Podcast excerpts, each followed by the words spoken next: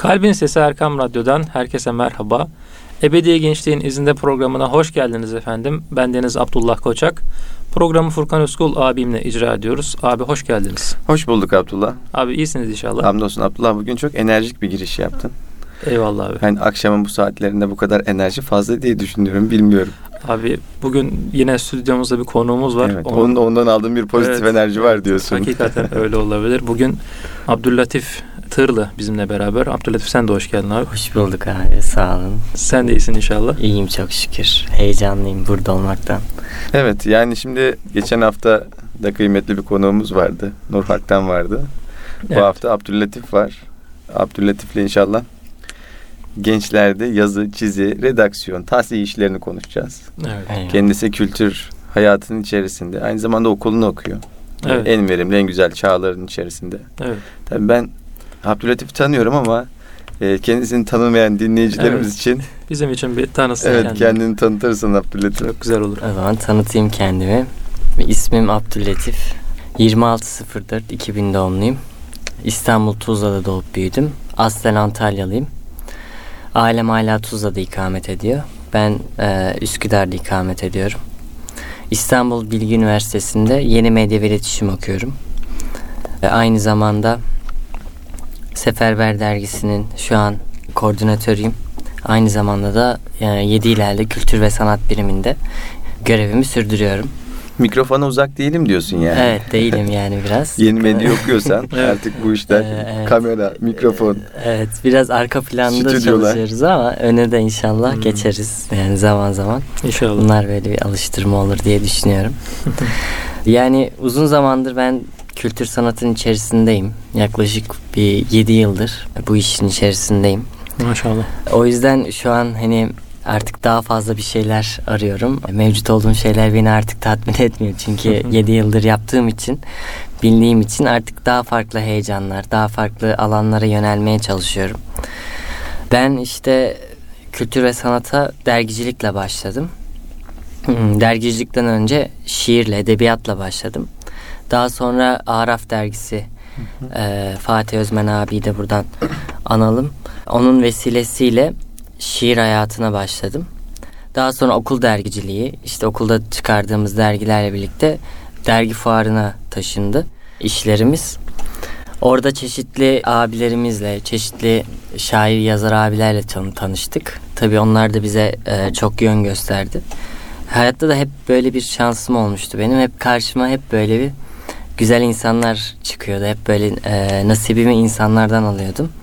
O şekilde yani istesem de istemesem de bir şekilde kader beni bu yola soktu. Ben de hiç böyle şey yapmadım değiştirmek için. Güzel bir dua almışsın demek ki. Demek ki abi yine öyle düşünüyorum. De niyet de güzel olunca aslında insanlar niyetleriyle buluşuyorlar. Evet. Yani niyeti iyi olan insanlar niyeti iyi olan insanlarla buluşuyor. Kötü olan insanlar kötü olan insanlarla buluşuyor.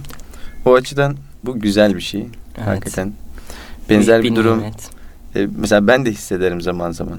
Allahu Teala yolumu hep güzel insanlarla kesiştiriyor. Mesela Abdullah'la şu an radyo programı yapıyoruz. Ben şöyle bir araya gireyim abi. Yani güzel insanlar hep böyle güzel insanlarla karşılaşıyor gibi geliyor bana da. Yani ben böyle hiç çok kötü gözüken işte çok kötü işler yapan bir insanın ya ben çok güzel insanlarla tanıştım, karşılaştım ama hiçbiri bana fayda etmedi gibi. İşte o niyet meselesi belki yani. Evet, evet. Bir güzellik niyeti olunca insan belki bir çekim kuvvetidir bu. Güzel insanlarla karşılaşıyor devamlı. Tabii şimdi mesela bazı kitaplarda geçiyor ya hani kişisel gelişim kitaplarında geçiyor ya hani e, evrene bir mesaj gönder, bir Evet. sinyal gönder Evet. falan. Şimdi Aslında bu farklı bir şey. Yani bu sinyallik falan bir iş değil özünde. Ee, insanın gönlü güzel olacak, yüreği güzel olacak. En azından güzel olmaya niyet edecek. Hani burada e, iyi bir insanım iddiası büyük bir iddia olur. Evet. Ama diğer taraftan yüreğimizde güzel niyetler beslediğimizde Allahu Teala bizleri yüreğinde güzel niyetleri olan insanlarla buluşturuyor. Evet, hakikaten öyle abi. Evet. Abdülatif di- seni dinlemeye devam ediyoruz. Yani hayatımın, gençliğimin, işte ergenlik yaşlarımın büyük çoğunluğunu dergicilik oluşturuyor. Araf'tan sonra başka bir çalışmanız Evet, var o mıydı? var. Ee, okul dergicileri, okul dergilerimiz var. Başını çektiğimiz arkadaşlarla. Hemdem, Zerre dergisi. Onun dışında e, çeşitli işte gençlik dergilerinde yazdım. Ee, şu anda da yazıyorum Taşra dergisinde. Okul Ee, dergisi derken lisede çıkardın. Aynen lisede çıkardığımız ama yani lisede o kadar çok güzel işler yapılıyor ki yani bireysel olarak yapılsa gerçekten çok profesyonel duran e, dergiler çıkıyor. Sadece tek eksiği hani böyle amatör bakışı kazandıran kısım yani bana göre e, okul dergisi olması, okul dergisi adı altında çıkması, okulun adı altında çıkması.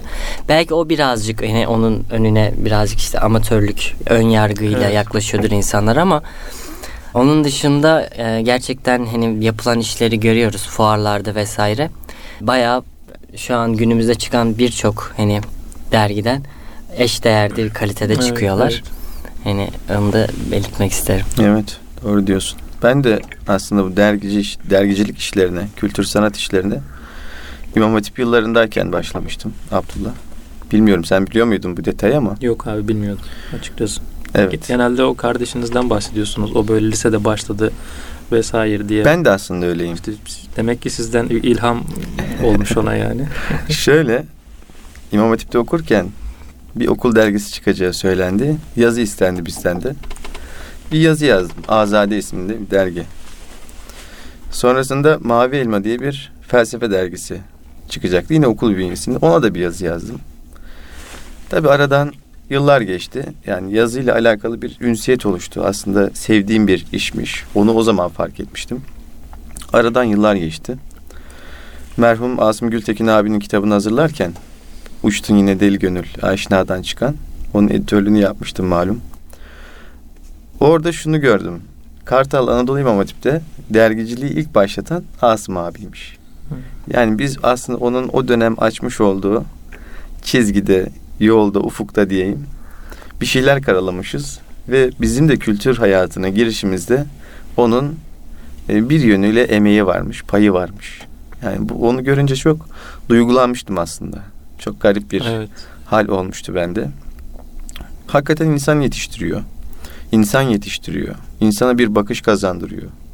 Kendini yazı yoluyla ifade etme, kendi düşünceni, fikrini, içinde taşıdığın değerleri paylaşma imkanı sunuyor. Bu bağlamda yazı işleri, e, efendime söyleyeyim, bir şeyler çizmek, bir şeyler okuyup onu tavsiye etmek, bir şeyleri yayına hazırlamak insanın maddi olarak bir tarafa manevi olarak da insana çok şey katıyor. Bunu da buradan ifade etmek isterim. Evet. Evet. Evet Abdülatif devam ediyoruz. Evet. Ben böyle araya giriyorum da şundan dolayı giriyorum. Senin bahsetmiş olduğun o yoldan geçince hakikaten içimde bir heyecan oluşuyor. Evet, Bunu da evet. ifade etmem gerekiyor Biz- diyorum. Biz stüdyoda zaten görüyoruz abi o heyecanı. Gözlerin böyle bir parladı hakikaten yani. Eyvallah. Asım abiden bahsederken vesaire. Allah rahmet eylesin Allah rahmet bu vesileyle. Amin. Hepimizin abisiydi. Yani ya o, o olmasaydı, onun yaptığı işler olmasaydı şu an birçok genç bu lezzeti tadamazdı Evet. diye düşünüyorum. Benim hala e, ondan sonra da devam eden bir süreç oldu ve yıllar boyunca da asırlar boyunca da devam edecek diye ümit ediyoruz. İnşallah. İnşallah. Ya şimdi sen lisede böyle işler yaptım deyince benim kendi lise hayatımda biraz aklıma geldi açıkçası. Furkan abi siz de aynı şekilde söylediğiniz lisede böyle işler oldu diye. Biz de lisede bir dergi çıkarmaya çalışmıştık gene okul bünyesinde. Ee, ama bize okul ön ayak olmuştu yani. Okul demişti ki bize bir dergi çıkarın yani. Bütün okullar dergi çıkarıyor. Siz de bir dergi çıkarın falan diye. Biz böyle birkaç arkadaş birleşmiştik. Hakikaten güzel bir dergi çıkmıştı ortaya. Ama yani benim hem kendi arkadaş çevremden hem de bizatihi ben böyle bir dergi çıkarayım işte kültür sanat camiasının içine gireyim.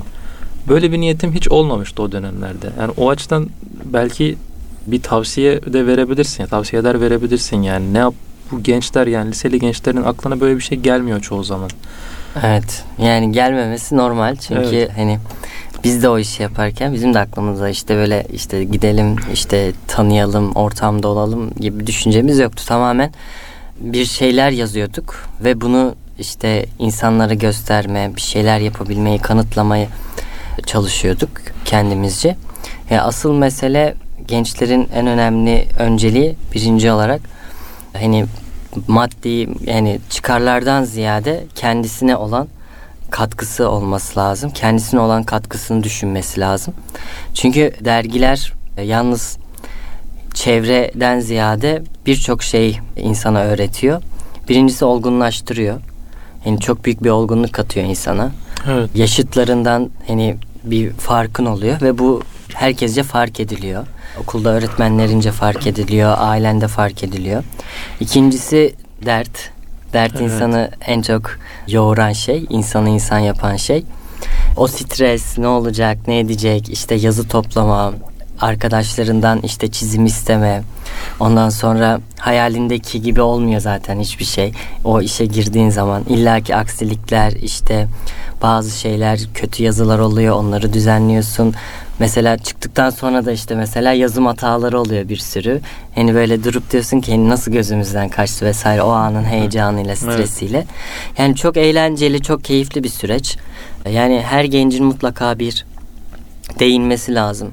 Hani gençler ileride şair, yazar, çizer olmasına gerek yok. Yani başka meslekleri yapsalar da hani bu işlerde olmak büyüdüklerinde ileriki hayatlarında faydasını göreceklerini düşünüyorum. Şahsen ben hayatımda çok görüyorum. Hani oturmamda, kalkmamda, yaşayışımda, düşünüşümde, kurduğum arkadaşlık ilişkilerinde vesaire katkısı olan bir şey.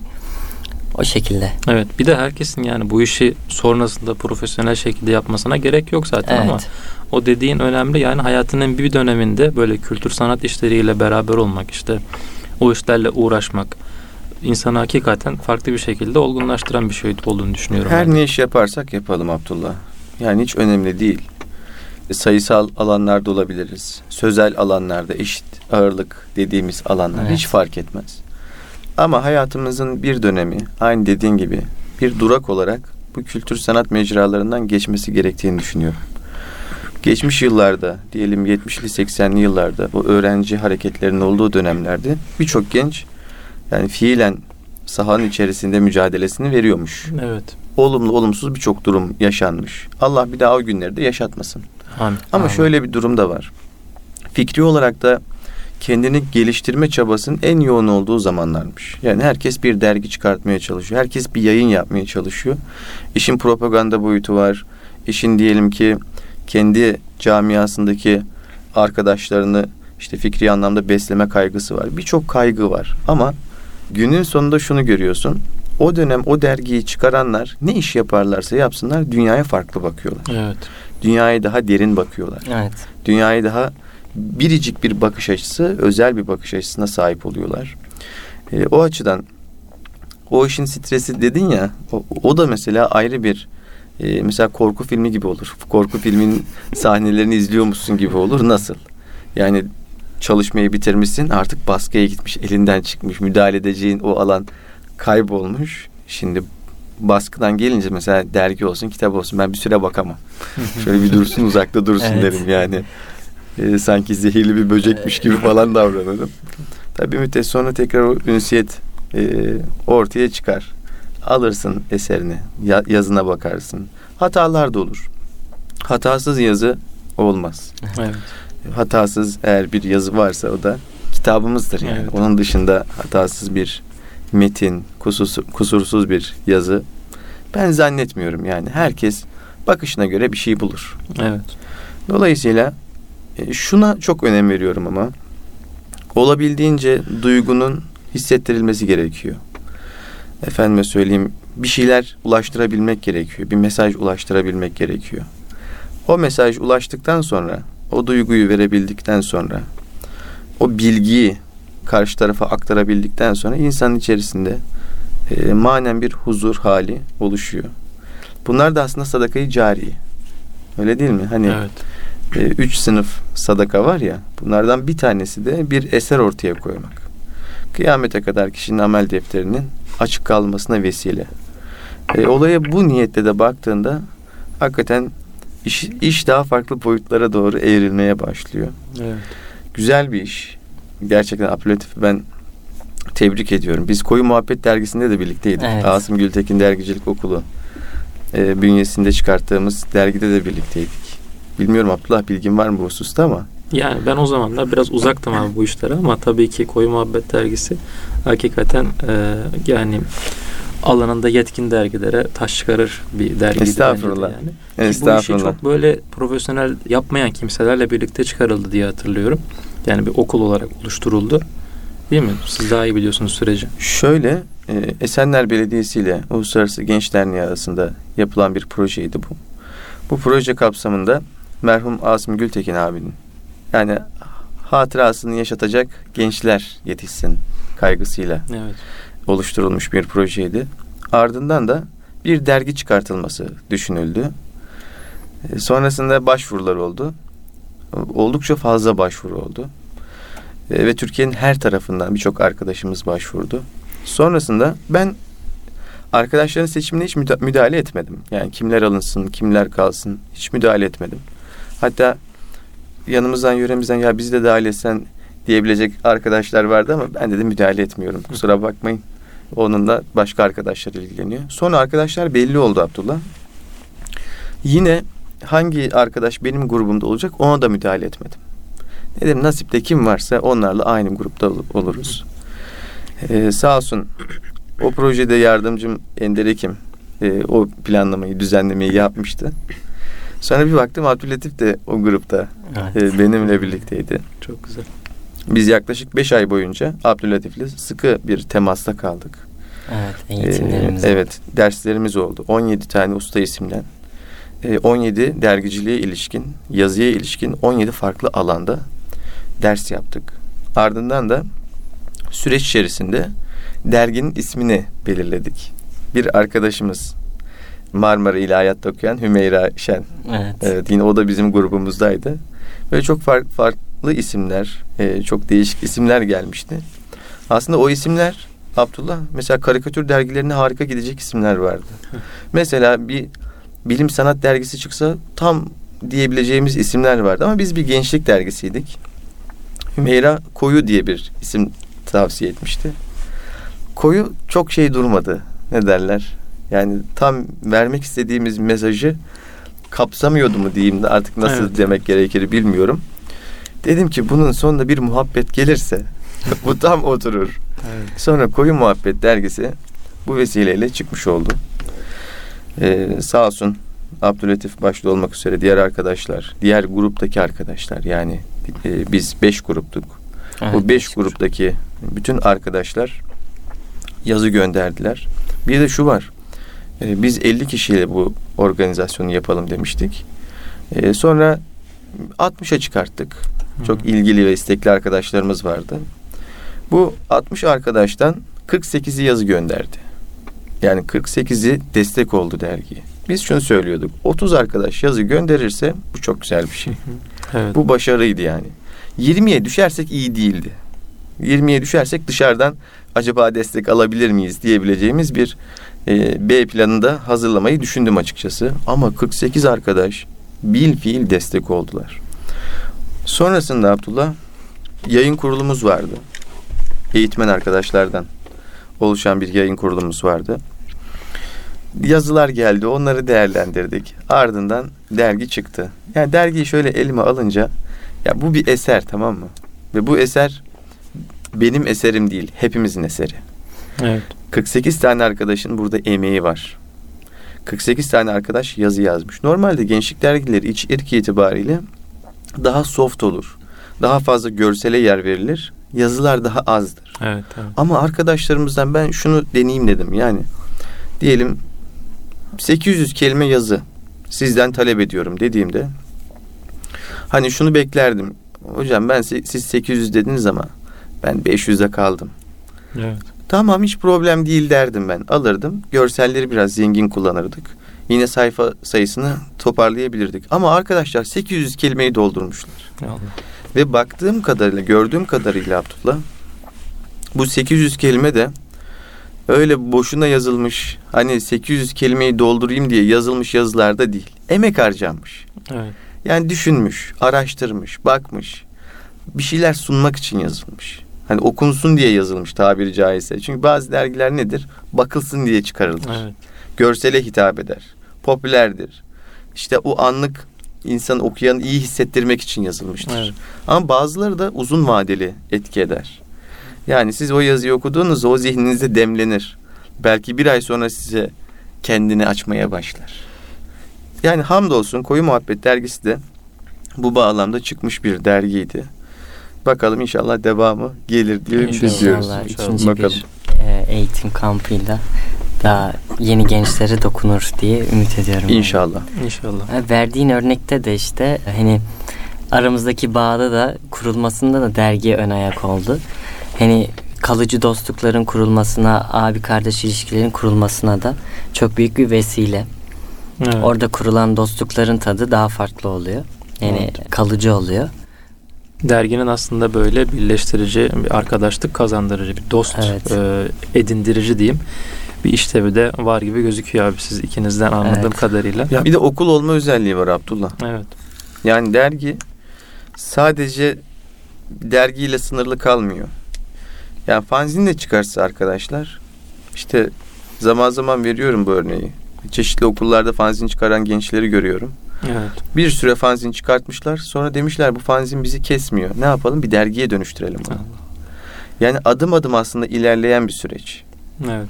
Ee, okula dönüşüyor. Birçok insanla görüşüyorlar. Birçok hocayla görüşüyorlar. Evet. Yani normal zamanda buluşması çok mümkün olmayan, buluşulması çok mümkün olmayan önemli isimlerle görüşüyorlar. Onlardan görüş alıyorlar. Onların görüşlerini kitleye sunuyorlar. Yani bu yetiştiriyor insanı. Evet. Bir okul oluyor. Evet.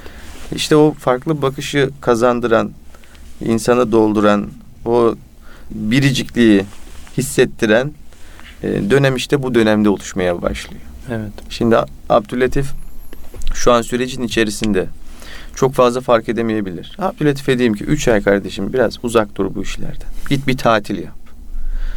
Kendi akranlarınla yap bu tatili de. Bu işlerle hiç ilgilenmemiş arkadaşlarla yap. Sonra fark görecektir Abdülatif. Evet hakikaten. Ama şu an hep kendi gibi yazan, çizen, bir şeyler çıkaran arkadaşlarla beraber. Ve kendisi de zaten bu işlerin içerisinde. Düşünsene Everest'e tırmanıyorsun ama devamlı neye odaklanıyorsun Abdullah? Önündeki engellere odaklanıyorsun. Evet. Bir engeli açtın, bir ayağını bir yere bastın. İşte bir noktaya geldin. En son yorulduğunda şöyle arkaya bir bakıyorsun. Diyelim 100 metre yukarı tırmanmışsın. Halbuki çıkarken onu hissetmiyorsun. Evet. Tabii çok Everest'e çıktığım için biliyorum bunları. Olsun abi. Muhabbet güzel ilerliyor gerçekten. Burada Eyvallah. kısa bir ara verelim inşallah. Erkam Radyo'nun kıymetli dinleyicileri Ebedi Gençliğin izinde programımız kısa bir aradan sonra devam edecek efendim.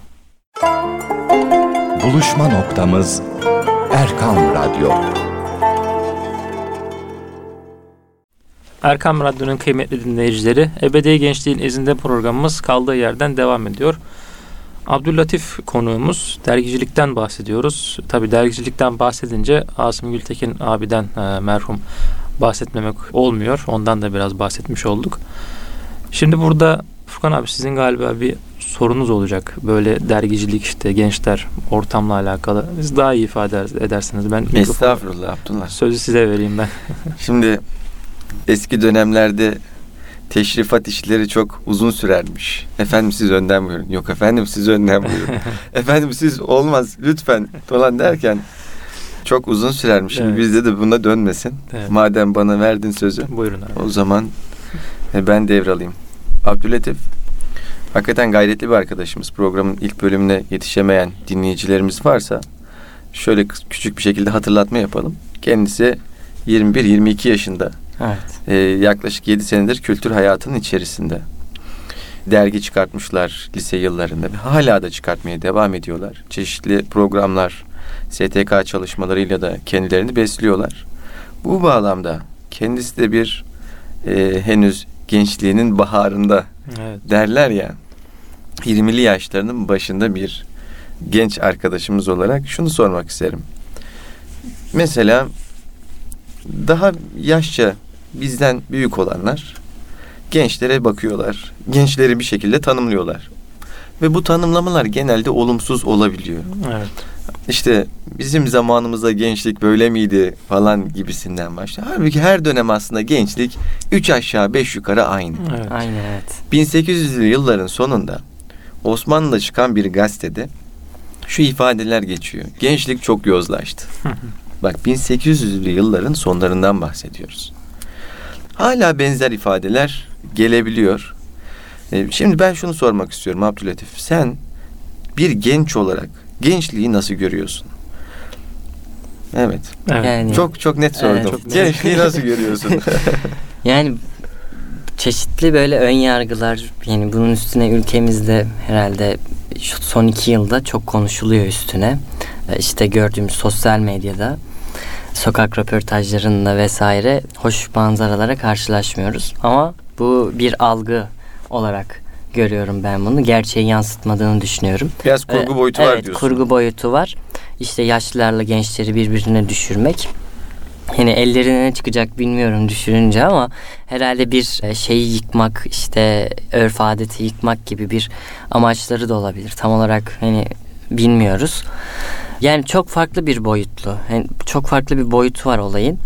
Yani gençler ne çok kötü ne de böyle yani çok iyi. Hani her dönemde olduğu gibi, her yaş kesiminin olduğu gibi iyisi de var, kötüsü de var. Ben yaşıtlarıma baktığım zaman hani çevremdeki yaşıtlarım hep bir yoğunluk içerisinde olduğu için hani yeni bir sosyallik e, alanım bir tek okulda sağlayabiliyorum. Onun dışında benden küçüklerle bir sosyalleşebiliyorum. Duruma baktığımız zaman hani şimdi büyük bir ön yargı var. Tabii bu ön yargı bizde de oluyor ister istemez. Çünkü hani bizim bu ülkede yani ülkemizde iyiliğin bir iyi bir haberin, olumlu bir haberin bir getirisi olmadığı için genellikle hep olumsuzluktan, hep kötü haberden beslendiği için medyamız. Dolayısıyla hani bizim yaptığımız işler, e, benim gibi gençlerin yaptığı işlerin pek bir haber Değeri değeri olmuyor. olmuyor açıkçası. O yüzden insanlar da aileler de e, bunu bilmiyor ama ben işte şeyden bahsetmek isterim yakın zamanda hani vefat eden iyilik yolunda vefat eden dört arkadaşımız. Evet. Hani onlar sadece dört kişi değiller. Bunu rutin halde yapan birçok insan var. Hala var. Gençler var. Ve hala yenileri ekleniyor. Ama maalesef hani bunu bir haber metni olarak yazdığın zaman işte işte şu falanca genç e, şuraya yardıma gitti gibi bir yazı yazdığın zaman bunun okuyucusu olmuyor. Ama işte otobüste işte yaşlı bir kadına yer vermedi ve yaşlı kadınla genç tartıştı gibi bir video yayınlasa milyonlar izleniyor. İlk önce bu algıyı yıkmak lazım. Çok güzel çocuklar var, çok güzel insanlar var. Maalesef bu ön yargıların içinde onlar da kayboluyor. Çünkü hani biz bir şekilde okuyarak, görerek, farklı kültürleri gözlemleyerek bu ön yargılarımızı yıkabiliyoruz. Hani birazcık daha yıkmaya müsaitiz ön yargılarımızı. Ama büyüklerimiz birazcık daha hani yaşadığı, büyüdüğü şartlardan dolayı bu ön yargılarını yıkmakta biraz daha zorlanıyorlar. O yüzden onlara bizim destek olmamız lazım. Mesela ben bu işlerle uğraşırken babam bana hep bunu diyor. Komünist mi olacaksın? işte şöyle mi olacaksın? Hani sen ne yapıyorsun? Akrabalarım hep soruyor. Sen nesin? Şair mi olacaksın? Yazar nesin sen diye hep soruyorlardı. Önemli olan onlara anlatmak. Yani gerçekten anlatınca anlıyorlar, görüyorlar. Meramımız anlatma Evet. eksiğimiz var Evet, meramımızı anlatma eksiğimiz var. Muhabbet eksiğimiz var. Özellikle babalar ve evlatlarıyla hani genel bir hani böyle sertlik ve dayatma gibi bir algı var ama aslında tek eksiği e, babalar ve oğullarının veya evlatların tek eksiği muhabbet kurma, işte oturup çay içme, derdini anlatma. İşte bu algıyı yıkarsak daha büyük şeyler olacağına inanıyorum. Yani e, bu algıyı yıkmadıkça, medyada özellikle bu tarz şeylere izin verdikçe bunun hiç, hiç bitmeyeceğini ve daha çok işte gençleri karamsarlığa sürükleyeceğini düşünüyorum. Evet önemli bir değerlendirmeydi Abdullah. Evet. Ya şimdi medya dedin ama burada aslında medyayı da belki tartışmak gerekir yani. Sen Evet. çünkü hem yeni medya da okuyorsun. Yani şu anki medyanın aslında bu söylediklerine çok ne bileyim işe yarar bir tarafı yok yani. Evet hiçbir işe yarar Yani- tarafı yok. O yüzden yeni medya araçları işte ben işte bilfiil podcast'te de uğraşıyorum mesela. İşte YouTuber'lık olabilir vesaire. İşte artık akla ne geliyorsa yeni medya ile ilgili. Ya bunların hakikaten o gençlerin belki aktif şekilde kullanması gerekiyor. Çünkü o işte babamla ilişkimiz dedim mesela. Büyüklerin aslında görmediğimiz ama veya gördüğümüz ama tahmin etmediğimiz diyeyim bir Facebook kullanma şeyi vardır Evet. mesela. İşte Twitter kullanma alışkanlıkları oluştu artık yani bu 40-50 yaş neslinin. Yani hakikaten demek ki bizim onları da kullanarak kendimizi anlatmamız gerekiyor da olabilir. Mesela ben yaptığım paylaşımları sürekli anneme babama gönderiyorum. Evet. işte görsünler ne yapıyorum diye.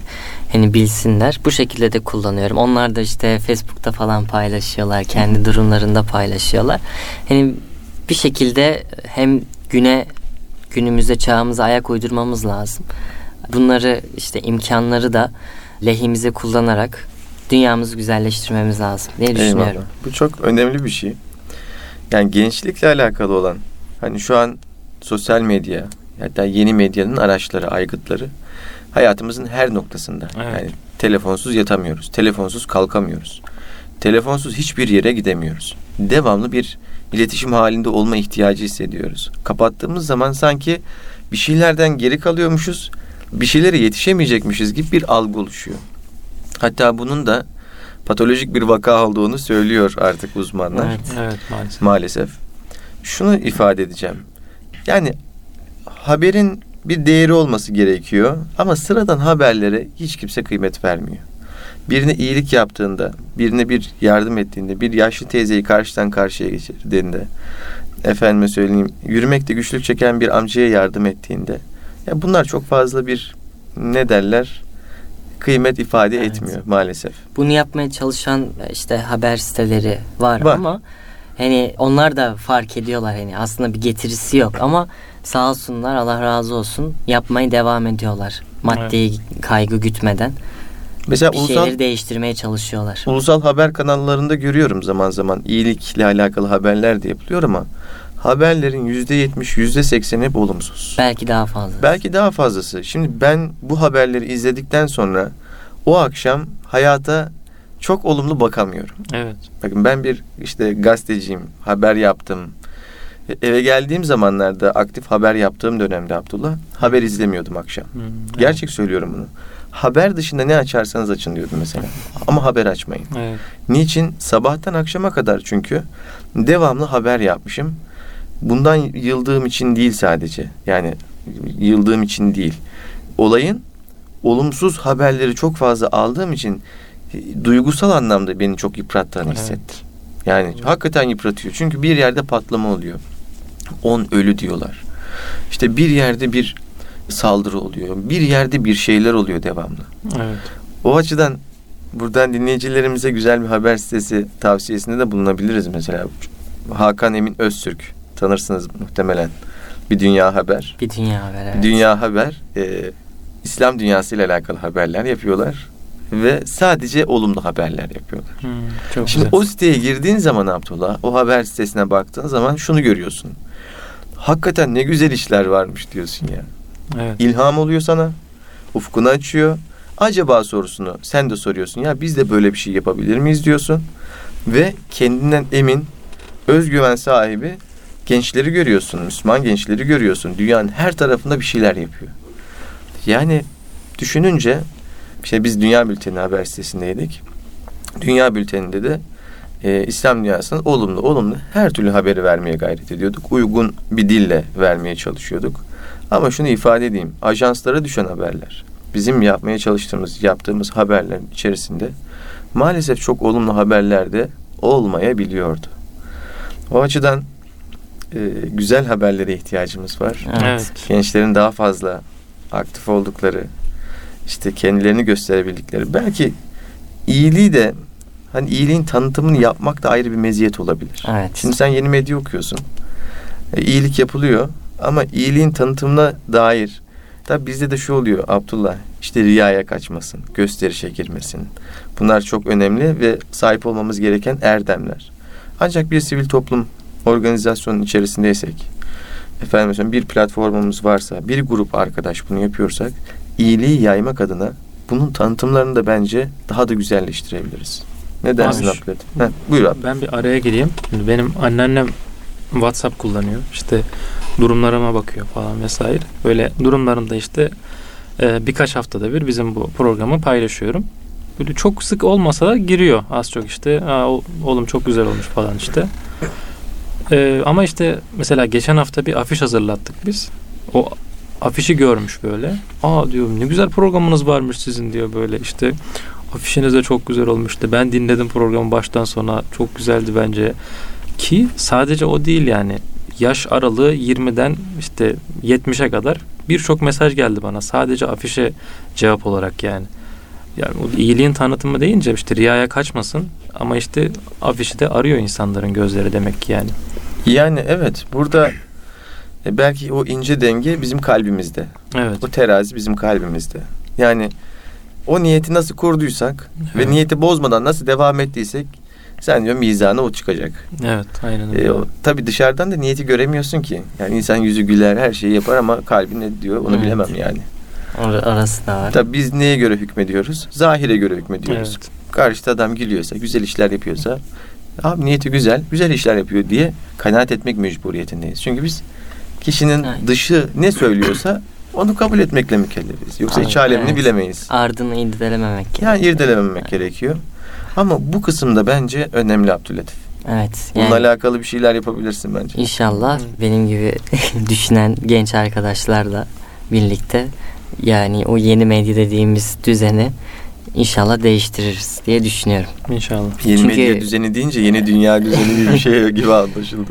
Ee, Evet. Çünkü dünyada bence iyilikler kötülüklerden daha fazla olduğu için bunların da insan tarafından bilinmesi gerekiyor. Çünkü hayatları televizyondan ibaret olan yaşlılarımız var.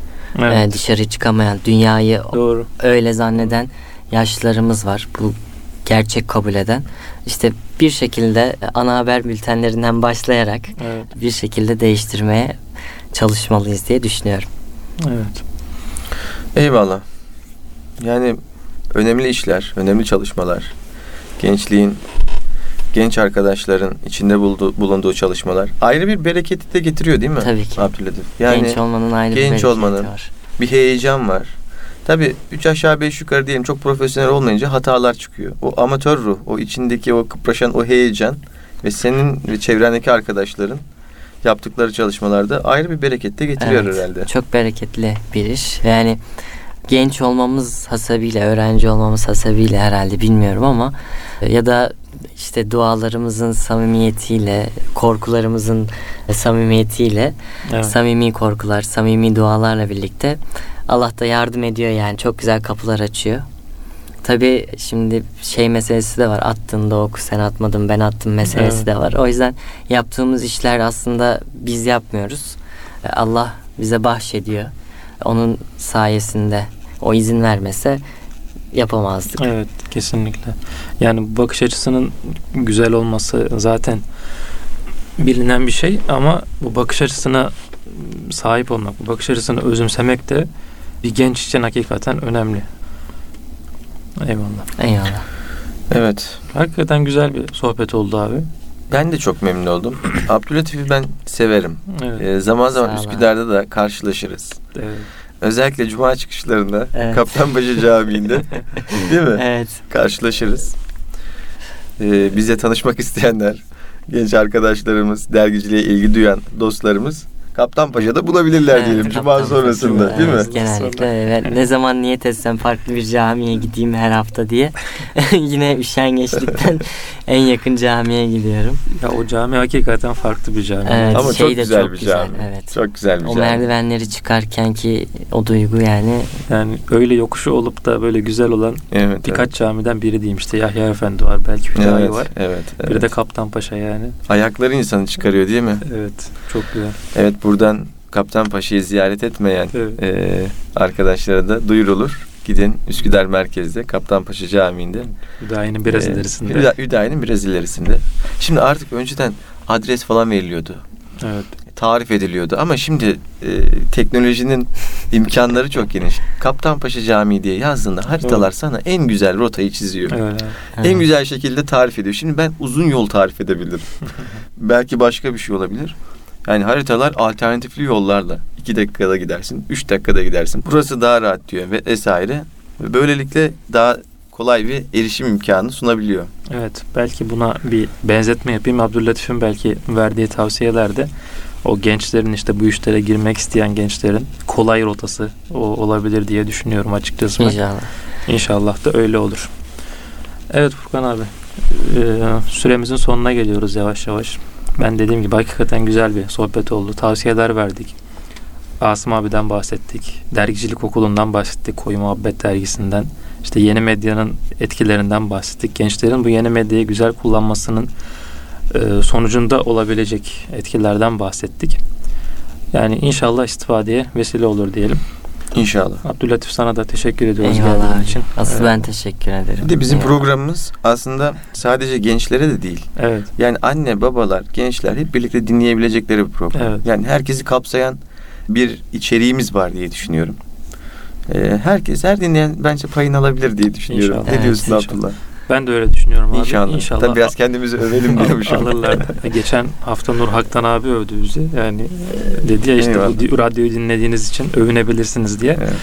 Belki bizim program Ama için de Erkam Radyo'nun genelini bir okul Evet. olduğundan bahsetti hakikaten. Evet. Ben dedi Erkam Radyo'dan mezunum diyebilirsiniz Evet, demişti evet. böyle güzel bir Evet. hitabetle. e, bizim işte programımızda bir sınıfı olabilir belki Evet, evet. okulun.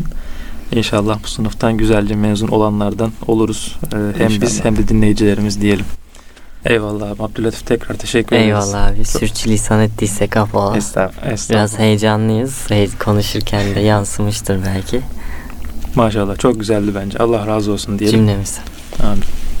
Erkam Radyo'nun kıymetli dinleyicileri, Ebediye Gençliğin izinde programımız burada sona erdi. Haftaya görüşünceye dek sağlıcakla kalın. Allah'a emanet olun efendim.